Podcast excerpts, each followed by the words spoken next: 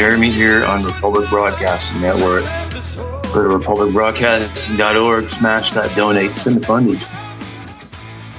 Republic Broadcasting Network, 2251 Double Creek Drive, Suite 302, Round Rock, Texas, 78664. Call Calling the debit or credit to 1 800 724 2719, extension 3. Keep free speech alive. This is your Wednesday night spiritual health and wellness broadcast, where I will be featuring a sermon clip from Pastor K out of Paris, Tennessee, on 1 Corinthians 7, addressing all of my single friends out there. Um, we're also going to be addressing marriage and uh, relations between male and female. Let's roll the sermon clip, and it will take us to the break. I'll uh, comment on the other side. Go ahead, Mike.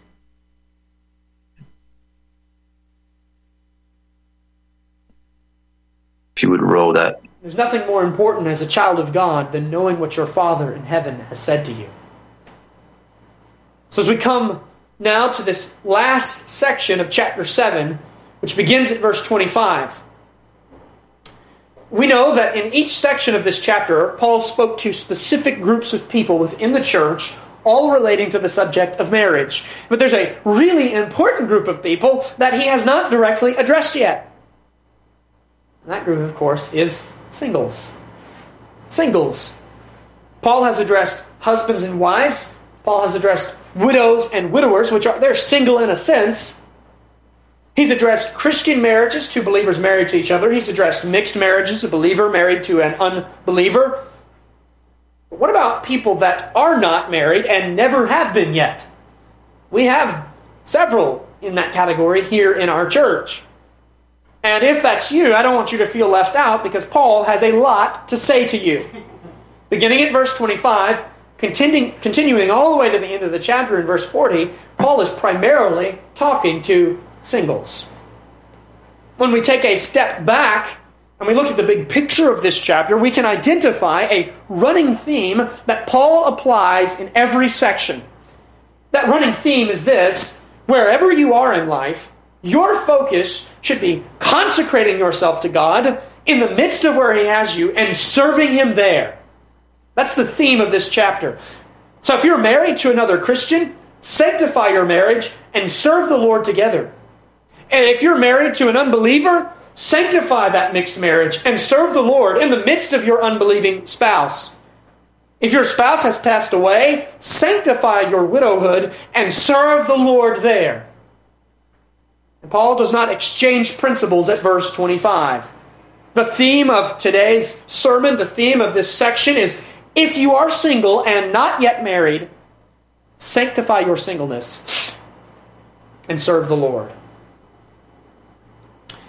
The purpose of marriage is for a husband and wife to serve God together in ways that they could never do alone. But the purpose of singleness is to serve God in ways that you won't be able to do once you have a spouse and a family to care for. There are advantages to singleness. And that is what Paul will highlight for us here in this text. Now, I know that we live in a culture that tells you at a radically young age that if you, you don't have a, a, a relationship, your life is somehow incomplete or insufficient. And, and most of that is absolute foolishness.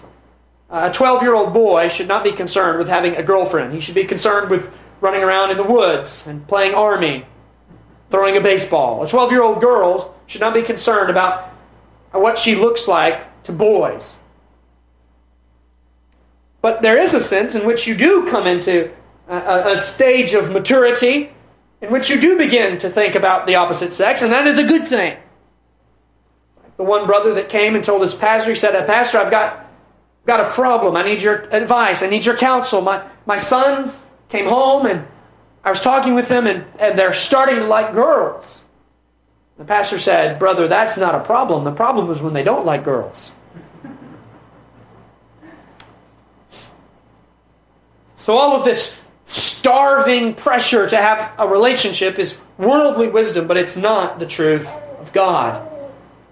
I want to say to you at the outset do not despise your singleness. Do not despise your singleness. for most of you, your singleness won't last forever. The Lord will grant you a husband, the Lord will grant you a wife, and you won't be single anymore. For most of you, your period of singleness will be very short compared to your time spent married. So short that you will not even really remember it with, with great vividness. So you must not waste your singleness or squander your singleness. You must use your singleness for the glory of God and the service of the Lord Jesus Christ. God does not give you a period of singleness so that you can stay up late and binge watch TV shows and spend hours of day in front of a video game, hanging out with the guys, hanging out with the girls. That's not why He gave you a period of singleness. God doesn't give you a period of singleness so that you can go out on the town or so you can foster a social media addiction. God gives you a single a, period of singleness to prepare you for the rest of life to allow you to serve Him with unprecedented liberty and freedom that you will never have again after you're single. And this is Paul's driving emphasis in this section. Now, some have preached these verses, 25 through 40, some have preached them as reasons why you should remain single, or reasons why singleness is superior to marriage, as if, as if it were. I'm not going to repeat previous sermons, but we understand that Paul is not arguing for the superiority of marriage or the superiority of singleness. There's blessings and there's, there's challenges to both. So I, I don't believe it's right to preach it that way. Rather, this section presents considerations for those in a period of singleness. If you are single, we will look at things that you must be considering, things you must be thinking about, considerations about your service to the Lord. Paul is not arguing that you must remain single, nor is he trying to guilt trip you if you are planning on getting married. Paul is simply counseling that if you're single, there's advantages and blessings to your singleness that you ought to consider. Maximize your service to the Lord in the current state that you're living in. And if you're single and thinking about marriage, there are things you must consider about the reality and responsibility of taking a spouse from verses 25 through verse 40, there are six such considerations. There are six considerations. But due to the length of this passage, time would not permit us to preach through the entire thing this morning. So we're going to look at the first three considerations this Sunday, and next Sunday, Lord willing, the concluding three considerations. But it's important for you to understand that verses 25 through 40 are all one consistent thought, they're all one section. So title, by way of a title, I would give you Considerations in Singleness, Part 1, and the next week will be Part 2. And I also want to say at the outset, in my studying and preparation, um, I, want, I, I, might be mistaken, but every outline I have ever given you, alliterated, uh, whatever the case may be, is original. Uh, it's, it's how I saw the text break down, but I'm going to depart from that this morning because in my studies for this section, I came across an outline to this text that I thought hit the nail on the head, and I, I didn't see any way to improve upon it. So this outline is not my own, but uh, I do believe that it's a faithful breaking down of this text this morning. So, considerations in singleness. Things you should consider if you are single. The first thing that I want you to consider is the present distress. The present distress, found in verses 25 through verse 27. Paul is moving on to the Corinthians' next inquiry. You know that this chapter is structured according to Paul's correspondence with the church. They had reached out to him, they had made, perhaps asked questions or perhaps made statements about specific issues, and Paul wrote back to them addressing those issues. So whenever you see now concerning, Paul is saying, I am now moving on to the next topic that you wrote to me about. The previous section, verses 17 through 24, was somewhat of a digression from Paul's teaching on mixed marriages. Uh, the, the, the theme there in verses 17 through 24 was what? Remain as you are, serve God where you are. But really, that was a digression from the topic of marriage. If you're married, serve Him there. If you're unmarried, serve Him there. If you're single, serve Him there. So, uh, what we find from that is that every good preacher the Apostle Paul included, goes down a rabbit trail every once in a while, which is what he did in 17 through 24. So when he says now concerning, he's getting back on track. He's, he's going to now address the next thing that the Corinthians wrote to them about, and we, he identifies his audience when he says now concerning virgins. Virgins. What is a virgin? Well, biblically defined, a virgin is a single Christian that has never been married. We know this because earlier in verse 8, Paul spoke to the unmarried. But the word here in verse 25 is a different Greek word that is translated virgin. Unmarried really is more the idea of demarried, to the demarried. Uh, but this is really talking about someone who has never ever entered into a marital relationship. Sadly, we no longer live in a society where the term virgin can be used as a synonym for the term single. In our day, very few people maintain their virginity throughout their singleness and keep themselves for marriage. And that problem is not just something that the world has, it's something that the church has. Yet I want you to notice, as plainly as can be, how Paul makes no distinction between virgins and singles. The assumption of the text is, according to biblical ethics, if you are single, then you are a virgin. Well, you say to me, Well, I'm single, but I'm not a virgin. I've lost my virginity. Does this text still apply to me? Absolutely, it does. Because though you can never be a virgin again, you can be virtuous. You can be virtuous. Remember what we've learned thus far in chapter 7. God is calling you to serve Him right where you are, not where you should have been. God is not calling you to live the Christian life with regret, nor is He calling you to allow the guilt of previous sins to hinder you from current service. So, will you regain your virginity once you have lost it? No, you will not. And I'm, I must say that to you. And so if you if you have maintained that, keep maintaining it. Keep yourself for the one that the Lord would have you to marry. But if not, do not feel that that sin somehow hinders you from serving the Lord now. Because there is repentance, there is grace, there is forgiveness, and there is restoration in Jesus Christ. Receive that forgiveness, receive that cleansing and consecrate yourself as a virtuous servant of God for the remainder of your singleness. So Paul says, Now concerning virgins, I have no commandment of the Lord, yet I give my judgment. When Paul says this, he's doing what he did in verses 10 and 12. He's saying Jesus did not address single virgins during his earthly ministry. And he didn't. You can read Matthew, Mark, Luke, and John. You won't find where Jesus addressed marriage towards single virgins. But Paul says this, but but as as one that hath obtained mercy of the Lord to be faithful. So Paul is saying, I'm not repeating something that Jesus says, but I am called to be a faithful apostle, and I'm writing under the inspiration of the Holy Ghost. Therefore, even though Jesus never personally addressed this issue when he walked on when he walked the earth, what I am about to say to you is just as much the word of God as everything that Jesus said. Equal in authority and truthfulness. I, have met Christians who, who um, actually are against red letter Bibles. And their reasoning is that it gives a wrong impression, as if the words of Jesus are somehow more the Word of God than, say, the words of Paul. But I want you to understand that though different portions of Scripture might carry different weights in certain situations, all of it is equally inspired. All of it is equally infallible. Okay, the latter half of uh, Exodus, five, six, seven, eight, nine chapters on all the, the furniture that was to go in the tabernacle just as much God breathed as for God so loved the world, he gave his only begotten Son. It's in the Bible.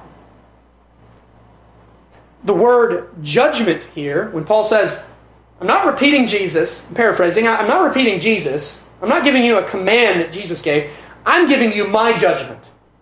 The word judgment here carries the idea of conviction or counsel. That is another really key aspect of Bible interpretation is you have to you have to figure out, okay, what, what kind of grammatical structure are we looking at? Are we looking at an imperative command? Are we looking at historical narrative? Are we looking at poetry? Are we looking at prophecy? Well, some might read this and think we're looking at imperative command, but Paul makes it clear that really what he's giving us, yes, in a sense, it, it, it, comes with authority, but this section really is more inspired pastoral counsel that is sensitive and wise. And we must make a careful distinction between inspired counsel and objective commands. A blanket command, such as, do not put away your wife, for instance, which we find in chapter 7, it applies objectively in all situations. Divorce is divorce, and God says, don't do it.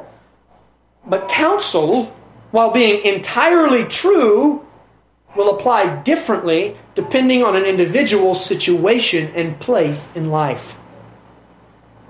So, all of the things that Paul says in this text are infallible they are inspired and they are in true they are true, but some of them may apply to one person differently than they do to another. And I want to point that out to you because we'll read some things at the end of chapter 7, and if we took it to mean a blanket command, it would be very confusing to us. It would almost seem as if Paul was contradicting himself. But he's not doing that, he's giving counsel. And sometimes you can give counsel to someone, and your counsel is perfectly accurate. It just doesn't apply to that person. So we need to keep that in mind. So, with that said, let's get into this counsel. The first thing that we need to consider the present distress. He says in verse 26 I suppose, therefore, that this is good for the present distress. Say that it is good for a man so to be. Well, the phrase so to be means for a man who is single to remain single. He's talking to virgins. And if you are a virgin, Paul says it's good for you to be that way. There's nothing wrong with you being a single virgin in the church. And we know that this is counsel because the Bible nowhere issues a blanket command that all single men must remain single perpetually. I should have heard at least two amens from that from Bryce and Lucas. Amen? You're not commanded to remain perpetually single, but there's nothing wrong with your singleness. That's what Paul's saying. Rather, this counsel is pertaining to a specific situation, and that situation is our first consideration. What's the context of this counsel? The context of this counsel is the present distress. Because of this present right. distress, if you're a single virgin, it's good for you to remain single. Well, all right, we're up on the break, back on the other side with some analysis of the sermon clip. And we'll take your calls after the half hour break on In Plain Sight Spiritual Health and Wellness.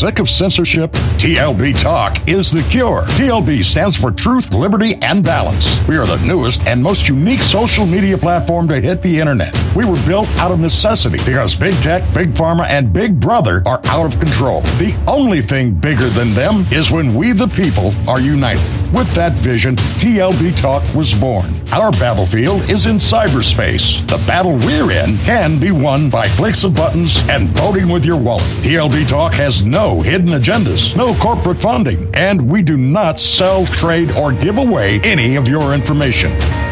Our platform runs off of generous donations of members and merchandise profits. So please check out our site it's the best around. And be sure to stop by our store. It's loaded with items that'll have you feeling a sense of member pride and victory. Come unite with us today at tlbtalk.com and join the social media revolution. Here's some interesting news. Due to all the recent claims about possible nuclear wars, viruses, solar flares, and civil unrest, people are scrambling to prepare and stockpile food. But the one thing out of reach for many is an underground bunker. Until now. Because you can now have a 3D printed underground bunker in just one day. An excavator digs a hole in your backyard, and 3dbunkers.com shows up in a small truck and sets up their 3D printer under a tent completely undetected. They can print as many rooms as you want at a fraction of the cost compared to traditional metal bunkers. 3D Bunkers uses polymer concrete, which is five times stronger than regular cement. YouTube 3dbunkers.com and watch the video. The creators of 3D Bunkers is looking for a business partner that can help bring this technology to the world. And we need to protect our way of life without living in fear.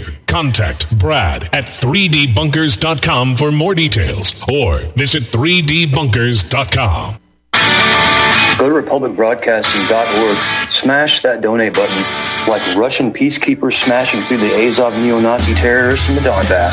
I don't think you can explain politics without looking at Jewish power any more than you can explain physics without dealing with gravity.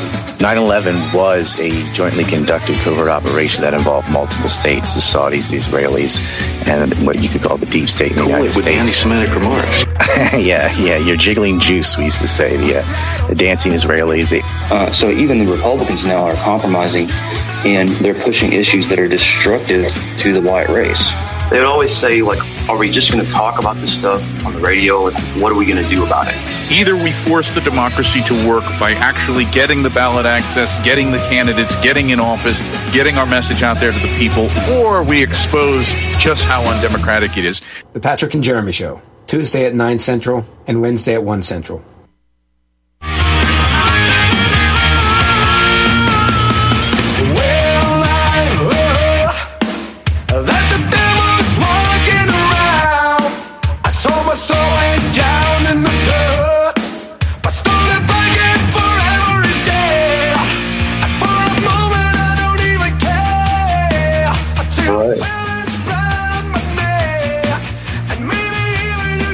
We're. Spiritual health and wellness on In Plain Sight, your Wednesday night broadcast. Just uh, featured a sermon clip from Pastor K out of Paris, Tennessee, on the text of 1 Corinthians 7, um, concentrating on verses 25 through the end of the chapter, uh, addressing single people. So, all of this on Wednesday, what they call Valentine's Day. I don't celebrate that. It's a pagan uh, ritual. Um, it was Saint Valentine, uh, a Christian martyr that they named this holiday after, but it has its pagan roots on behalf of the false gods Pan and Juno, gods of love and marriage and fertility. So, as with everything, as the Roman Catholic Church um, converted Europeans, they substituted their pagan traditions with Christian ones. This happens on many occasions, and a lot of pagan rituals come into Christian celebrations. So, you know, you got to be careful and research as to what you're celebrating, but um, it's also a very commercial time, uh, you know, when you're supposed to go out and buy a bunch of flowers and candy and, and whatnot uh, to prove that you're a good lover. it, it, every just just about every month has uh, some commercial uh, implications where you're supposed to go out and buy stuff. As soon as Christmas is over, they start pushing the Valentine stuff, and then then they push the Easter stuff, which I call Resurrection Sunday. So I don't celebrate these pagan traditions, but Jeremy, Christ- uh, Christmas is a pagan tradition. Okay, it was you know December 25th was uh, the Romans uh, Sol Invictus, the worship of the invincible sun, where they hung lights up and gave gifts to each other. And then um, European pagan traditions, they burnt the Yule log. So I don't do all that.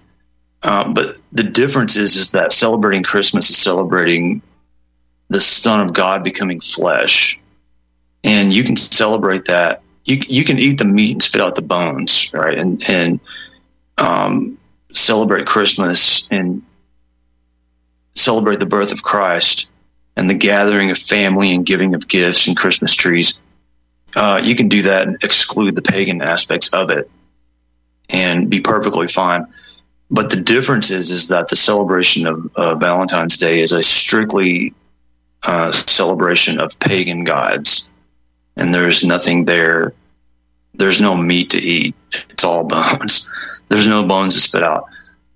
So uh, that's that's the difference, and that's why I'm highlighting this message on First Corinthians seven. We're going to deal with marriage, singleness, uh, the roles of men and women, and whatnot. So that's what we're doing here.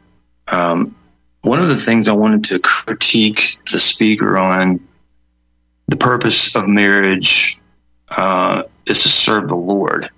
Well, you're going to serve the Lord whether you're married or single if you're a Christian. So it is true that you serve the Lord in both aspects. But I will bring out that the purpose of marriage biblically is children. The purpose of marriage is to have children. That's the primary purpose of marriage. The secondary purpose of marriage is so that you do not burn with lust. All right. And we get this from 1 Corinthians 7, verse 9. Let's start with verse 8 and 9. I say, therefore, to the unmarried and the widows, it is good for them to abide, even as I. But if they cannot contain, let them marry. For it is better to marry than to burn. And the implication there is to burn with lust. So, a secondary purpose of marriage is to satisfy your sexual desires within the confines of marriage. Again, we get back to this thing of sexual desires. Um, men have uh, a very strong sexual drive, starting at about the age of 11 or 12 and going on into their old age, 60s, even 70s uh, as long as they can get an erection. And if they can't get an erection, they usually use some aphrodisiac uh, to assist them. But uh, that aside, men have a very strong sexual drive. Women's sexual drive is pretty much contained to their ovulation period, which is about five to seven days out of the month, out of every month, where they ovulate. And this is premenstrual, right? Or pre, uh, uh, this is before they start getting rid of their eggs. Right, menopause. This is pre-menopause. Women will men- will uh, ovulate, and their cheeks get rosy, and their lips swell up and get red. Uh, and these are things that happen naturally throughout history, where they are ovulating and they become more attractive to their husbands. Right. Currently, we use makeup, or women use makeup to um, imitate this natural phenomenon. They blush their cheeks, they paint their lips red, and whatnot. But before the advent of makeup, it was strictly a physical thing where women became more attractive to men during ovulation because that's pretty much the, the apex of women's sexual drive is when they're ovulating, when they're able to have children. We're going to cover more of this on the other side of the break.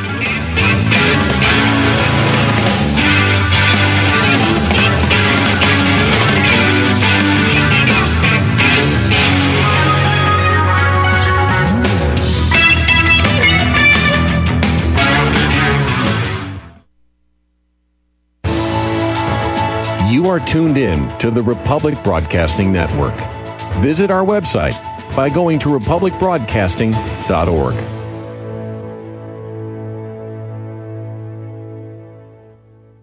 What would you say if I told you we have a new tool that will increase production and lower maintenance costs for your meat processing company? And it would pay for itself in just six weeks. When pigs fly! The new Ease Off Model Easy 4 replaces old spring style carcass droppers and is faster, safer, and more reliable. The Ease Off lowers or lifts 1,000 pounds to or from your rail automatically using our remote control. Sounds expensive. Can I afford it? Can you afford not to try the Ease Off? It installs fast with just three bolts in place of your current dropper. The effortless operation will reduce fatigue and injuries, speed up your line, eliminate downtime, and increase profit. How can I order my ease off? Go to eazeoff.com, E A Z E O F F.com, and hurry because we are offering $200 off on the new Easy 4 for a limited time. Eazeoff.com. We make pigs fly. Cows too. Ease Off LLC, Summersville, Missouri. 417 932 6419. February is Heart Month, and every year, Extendivite has a sale. This year is no different. Extendivite is regularly $69.95 plus shipping and handling for a two month supply. In February, Extendivite is only $57.50 for a two month supply plus shipping and handling. Extendivite is a combination of garlic, cayenne, hawthorn, bilberry, ginkgo biloba, valerian, and milk thistle. These ingredients work synergistically to improve your overall health. So don't delay, join the Extendivite family today. To order, call 1 877 928 8822 or visit extendivite.com. That's X T N D O V I T dot com. Extend your life with Extendovite. Are you one of the millions of people who feel like there is a dark cloud hanging over their heads whenever they're using pharmaceutical drugs? For some, the short term relief can turn into an opioid addiction nightmare. Have you ever wondered why CBD oil is a billion dollar industry? It's because it works better than opioids and is actually healthy for you. However, CBD oil is stripped of all other helpful compounds found in the hemp plant. According to neuroscientists, the whole hemp plant, otherwise known as hemp paste, is even more effective than the chemically processed CBD oil. Are you ready to take back your health? You can try hemp paste for the price of a cup of coffee. hemppaste.com slash RBN. Free shipping on orders over $50. See the banners for hemp paste at republicbroadcasting.org and visit hemppaste.com slash RBN.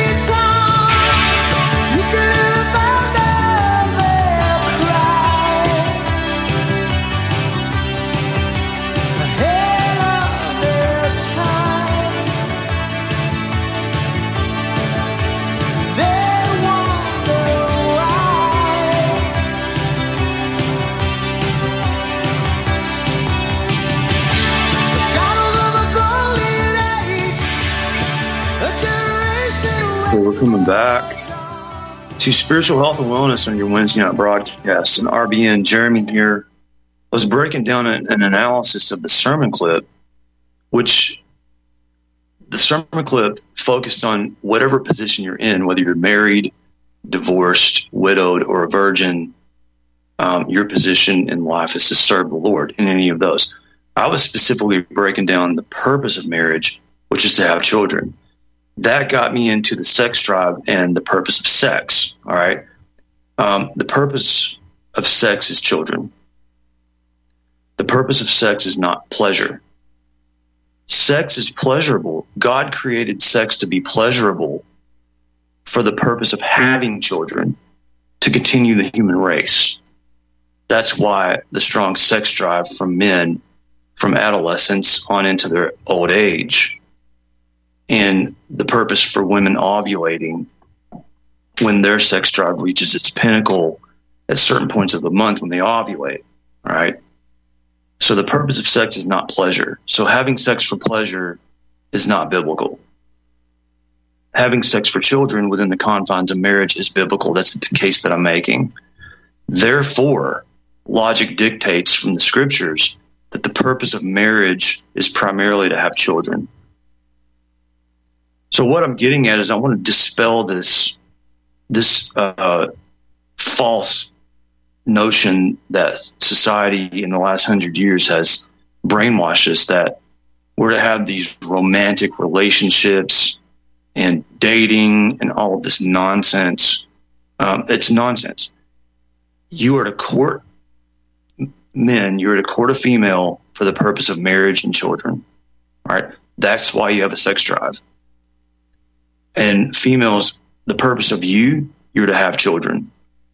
And when you hit menopause and you cannot have children any longer, then your purpose is to nurture your grandchildren. Plain and simple. You don't like it? Don't argue. Don't take it up with me. That's nature. That's what God created in the natural order, and that's biblical. This is why in the Old Testament polygamy was allowed because a man could have children on into his old age. And if his wife ceased to have children, he could marry and take a second wife and continue having children. And God allowed this for the perpetuation of the human race after the flood. Now, I will say that polygamy is not uh, promoted in the New Testament. As a matter of fact, for bishops and deacons, you're to be the husband of one wife, right? So polygamy is done away with in the New Testament. Paul says in 1 Corinthians 7, let every man have his own wife and every woman her own husband. So there is a change in the order of things in the New Testament, but that doesn't change the purpose of sex. The purpose of sex is children. Sex is to be within the confines of marriage. Therefore, the purpose of marriage is children, right? Let me just quote Hebrews chapter 13, verse 4. Marriage is honorable in all, and the bed undefiled. But the whoremongers and the adulterers, God will judge, right? So all sexual relations are to be within marriage. That having been said, you know, I mentioned that males have a stronger sex drive than females. This is why throughout history, when men are separated from their wives and they're on military campaigns or they're off on business and they're traveling about, often they will visit prostitutes to satisfy their sex drives. This is not moral. This is not biblical. Whoremongers are to be judged by God. But I'm just explaining to you the nature of things. This is what it is, what it is. And that was the purpose of prostitution throughout history.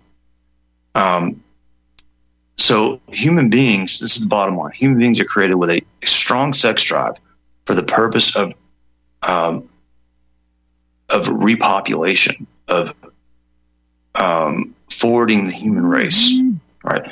And the Bible commands that you are to exercise this within the confines of marriage.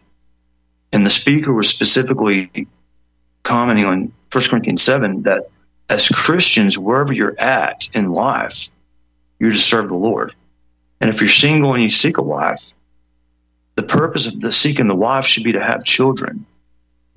If there's no children to be had, then the secondary purpose is to satisfy your sex drive but regardless, you're to serve the Lord in whatever capacity that you're in.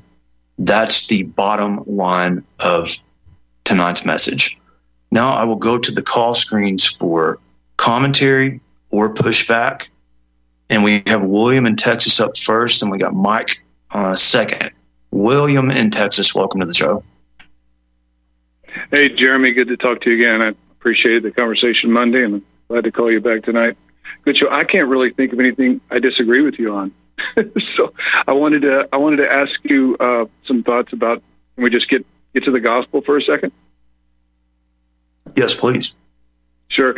Um, like like I have I have some thoughts about you know there's different ways of people you know how they present the gospel, and I know there's there's been people saved by tracts. Are you still there? Still there? Hello. Hello? Hello, yeah, William. I'm still here. I was just muting because of background noise. Go ahead. My apologies. Yeah. So you know the, the Roman road tracks, uh, you know, uh, different different gospel tracts, you know, that people uh, give out and receive. Um, and I've almost, after all my years of, of witnessing and sharing the Lord with people, and just, um, I I really think that the Gospel of John has the answer because at the end of, of John's Gospel, uh, the, the very next to the last chapter as he's wrapping up you know christ has already he's already died for our sins he's already risen again and uh, the things that you know christ did he's promising this disciples things.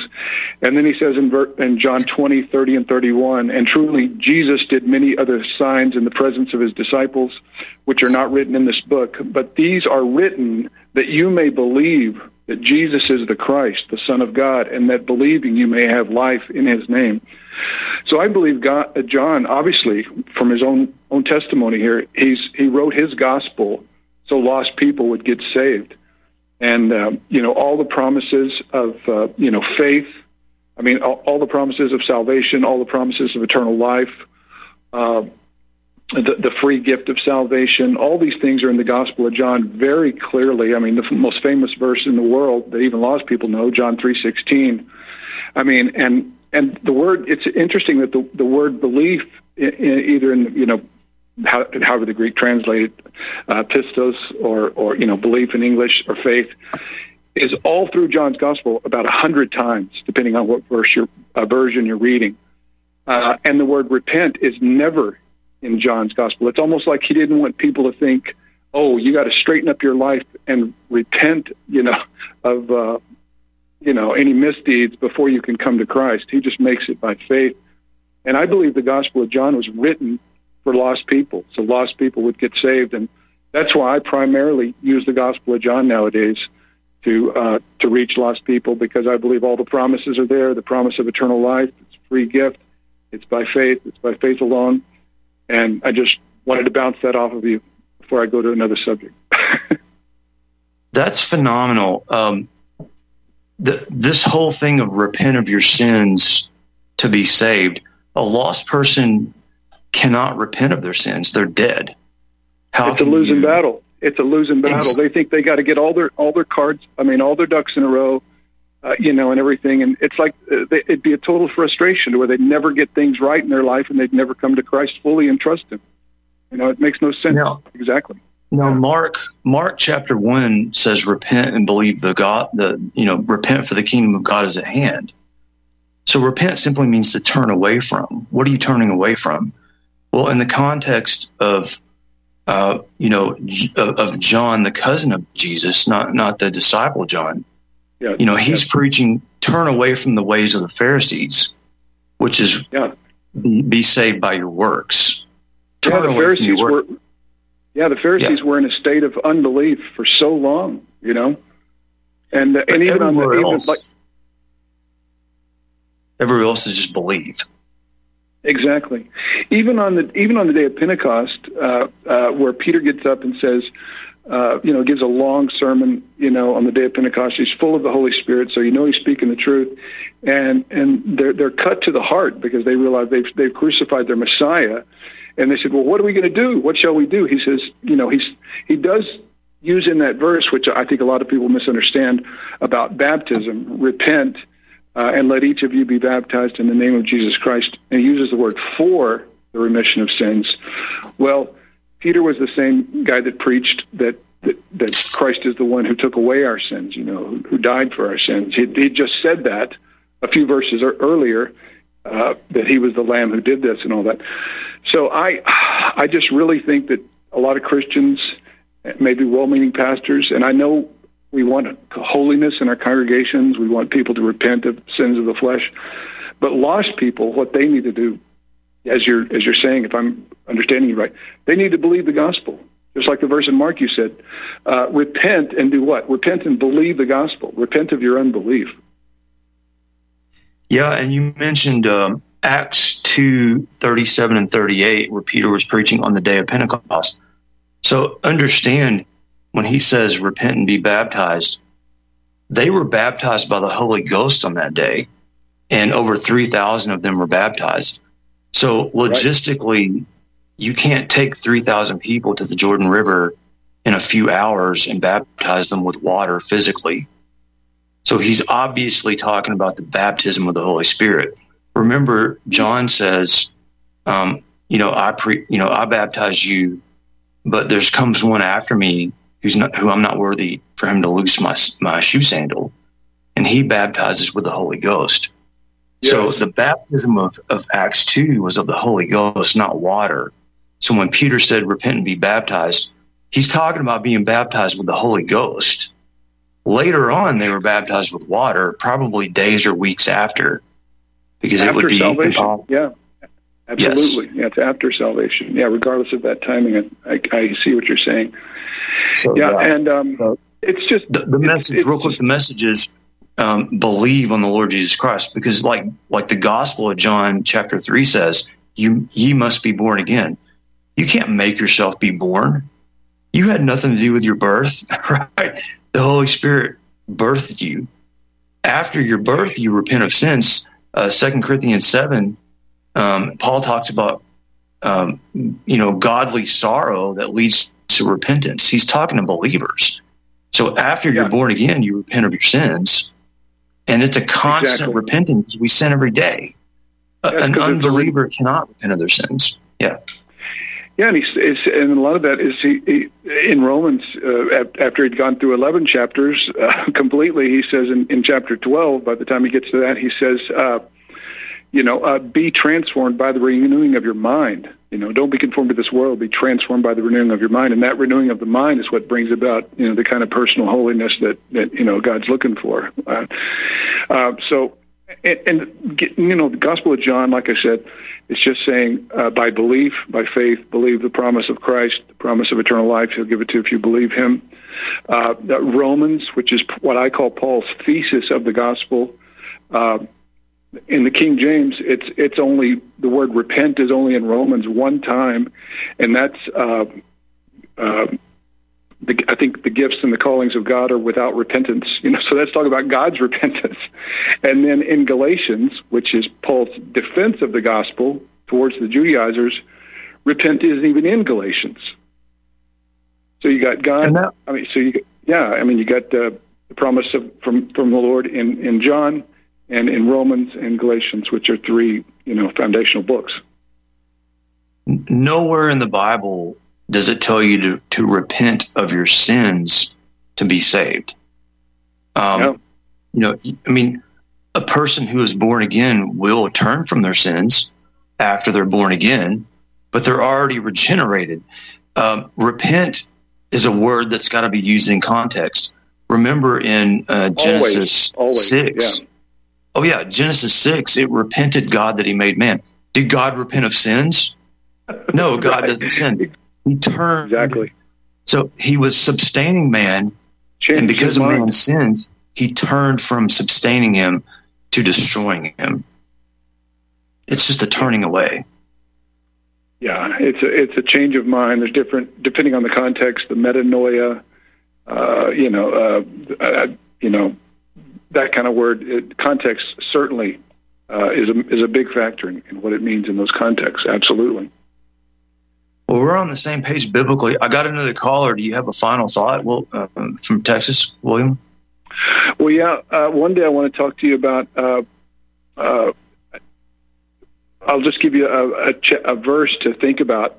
In before Christ ascended into heaven, uh, one of the last things he said to his disciples uh, in Matthew 28, uh, right around, I think, uh, verse 18 and 19, uh, he said, uh, "All authority in heaven and on earth has been given unto me. Therefore." go ye and make disciples, you know, of all nations. So um, I want to call another time, and we'll, I want to talk to you about Christ. I believe He's ruling and reigning now. I think He's at the Father's right hand, ruling and reigning now.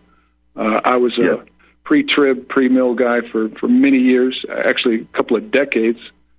Uh, I, I, I don't hold that position anymore. I believe in more of a post post mill position that Christ is ruling and reigning now, and the last enemy that's going to be destroyed is death. And that's when he comes back. But we can talk about that more in detail when you got more time. That would be a great conversation. Please call back. I, I really enjoy your calls. We're we're really on the same page. You got it, Jeremy. You're doing a great job. Thanks. Thanks a lot, man. Oh, we got Mike in Kentucky up next. We're skipping the break according to Mike in the control room.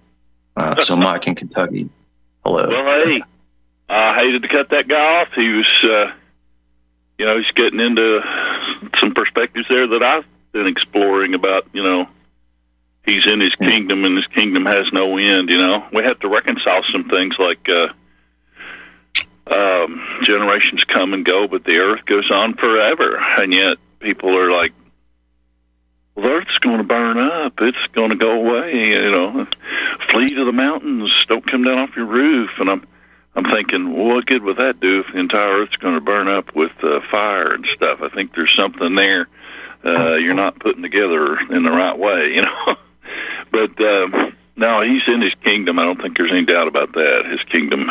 Uh, he, he became the way at the destruction of the temple. There's no other way. You could argue for a while there. The temple was up and running. What is it? Philetus and Hymenaeus were saying that. They were looking around saying, well, what difference does it make that your guy got crucified? Everything continues as since the beginning of creation. Nothing's changed. But they couldn't say that after the temple was left in destruction and uh, those abominations stood there in the holy place, you know, the Holy of Holies, the place where heaven met earth, which you could say is heavens and earth. You know, he said Well, heaven and earth that- destroyed. That's a good point. My word What- whether, whether you're pre, mid, or post trib, whether you're amillennialist or not, a true Christian should understand that Jesus reigns because according to Job, the entire book of Job, specifically chapters one and two, the devil only gets away with what God allows him to. So, regardless of your position in the millennial, um, God allows what He allows. So, yeah, He reigns. And we, you know, we certainly, I think, give power over to things that we shouldn't be giving power to. You know, trying to be living in fear of the devil, which is a kind of the wrong. I think the wrong thing. I think we need to be aware of his devices, but we should be uh, in fear of the second death, and and ultimately uh, being, you know, handed over to a reprobate mind. Obviously, is not the the way to be. So. Uh, what I had called about though was uh, idea of marriage. And I think there was a time uh, when maybe the language got a little bit distorted because if you go back and look, uh, mostly, if not all, prior to say 1850, 60, somewhere in there, the marriage certificates would say, you know, John Quincy Adams takes, uh, you know, Sue uh, Smith to be his holy, uh, or to in holy matrimony. They take each other, and there's no uh, implication for government granted permission because there was a while there where if you wanted to marry outside, you know, say a, a Native American wanted to marry, I don't know, a Chinese person, they had to get a marriage license, which is permission from the government to do that. And uh, some people have said, well, that's racist or whatever, but I think it, it has to do with uh, the idea that uh, the government doesn't grant uh, permission for a, a holy sacrament. You know, this is not separation of uh, church and state, but separation of the state from the church. They've kind of got they flipped it around backwards these days, and those old marriage or uh, excuse me certificates of holy matrimony uh, kind of put put it in more perspective there that you know the the husband takes his wife and the wife takes the husband holy matrimony it doesn't even imply that you're getting you know parents permission which I, I don't know about that you know because throughout the scriptures you know i'm trying to remember which guy it was that actually worked uh, for seven years to get uh the sister that he wanted, which was the younger sister, and they tricked him in the marriage ceremony, and he married the older sister, so he had to work another seven years, and he figured a way Jacob. to. That was Jacob. figured out a way to make the sheep change color by feeding them something, and was able to get the other sister.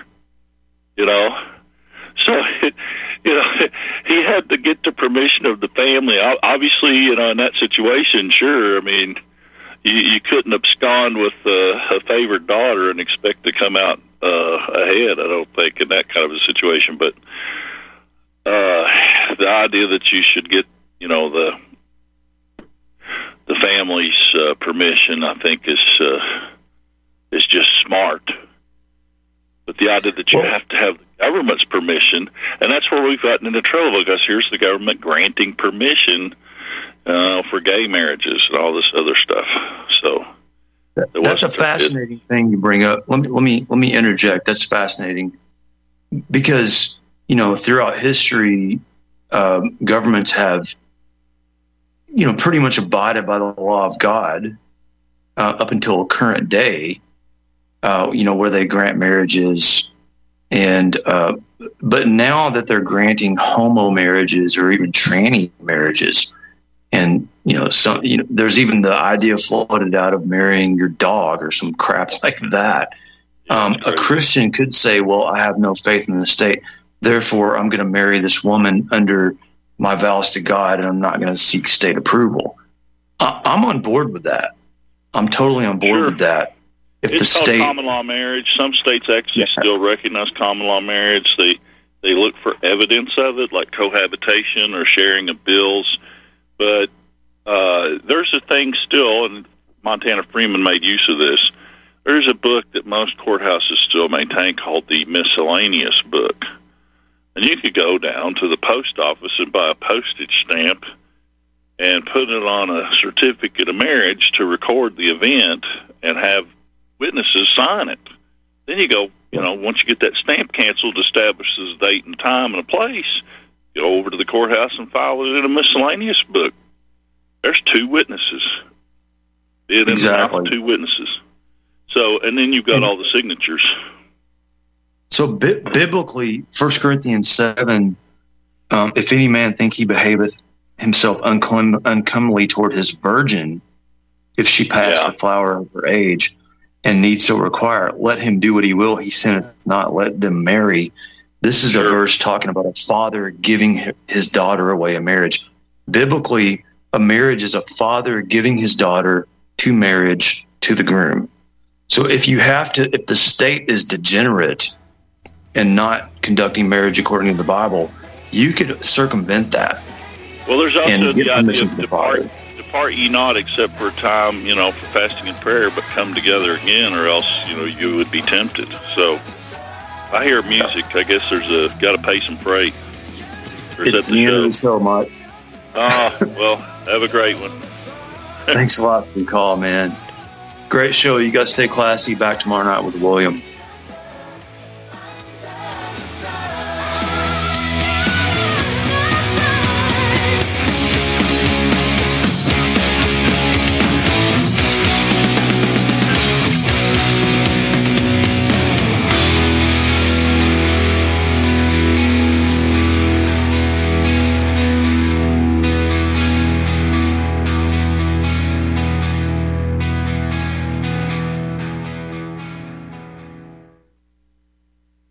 Taheebo Tea Club's original Pure Pau d'Arco Super Tea comes from the only tree in the world that fungus does not grow on. As a result, it naturally has antifungal, anti-infection, antiviral, antibacterial, anti-inflammation, and anti-parasite properties. So the tea is great for healthy people because it helps build the immune system and it can truly be miraculous for someone fighting a potentially life-threatening disease due to an infection, diabetes, or cancer. The tea is also organic and naturally caffeine free. A one pound package of tea is $49.95, which includes shipping. To order, please visit drinksupertea.com. The first word is drink, spelled D-R-I-N-K, then the word super, then the word tea. The complete website is drinksupertea.com or call us at 818-965-9113, Monday through Saturday, 9 a.m. to 5 p.m. California time. That's 818-965-9113, drinksupertea.com.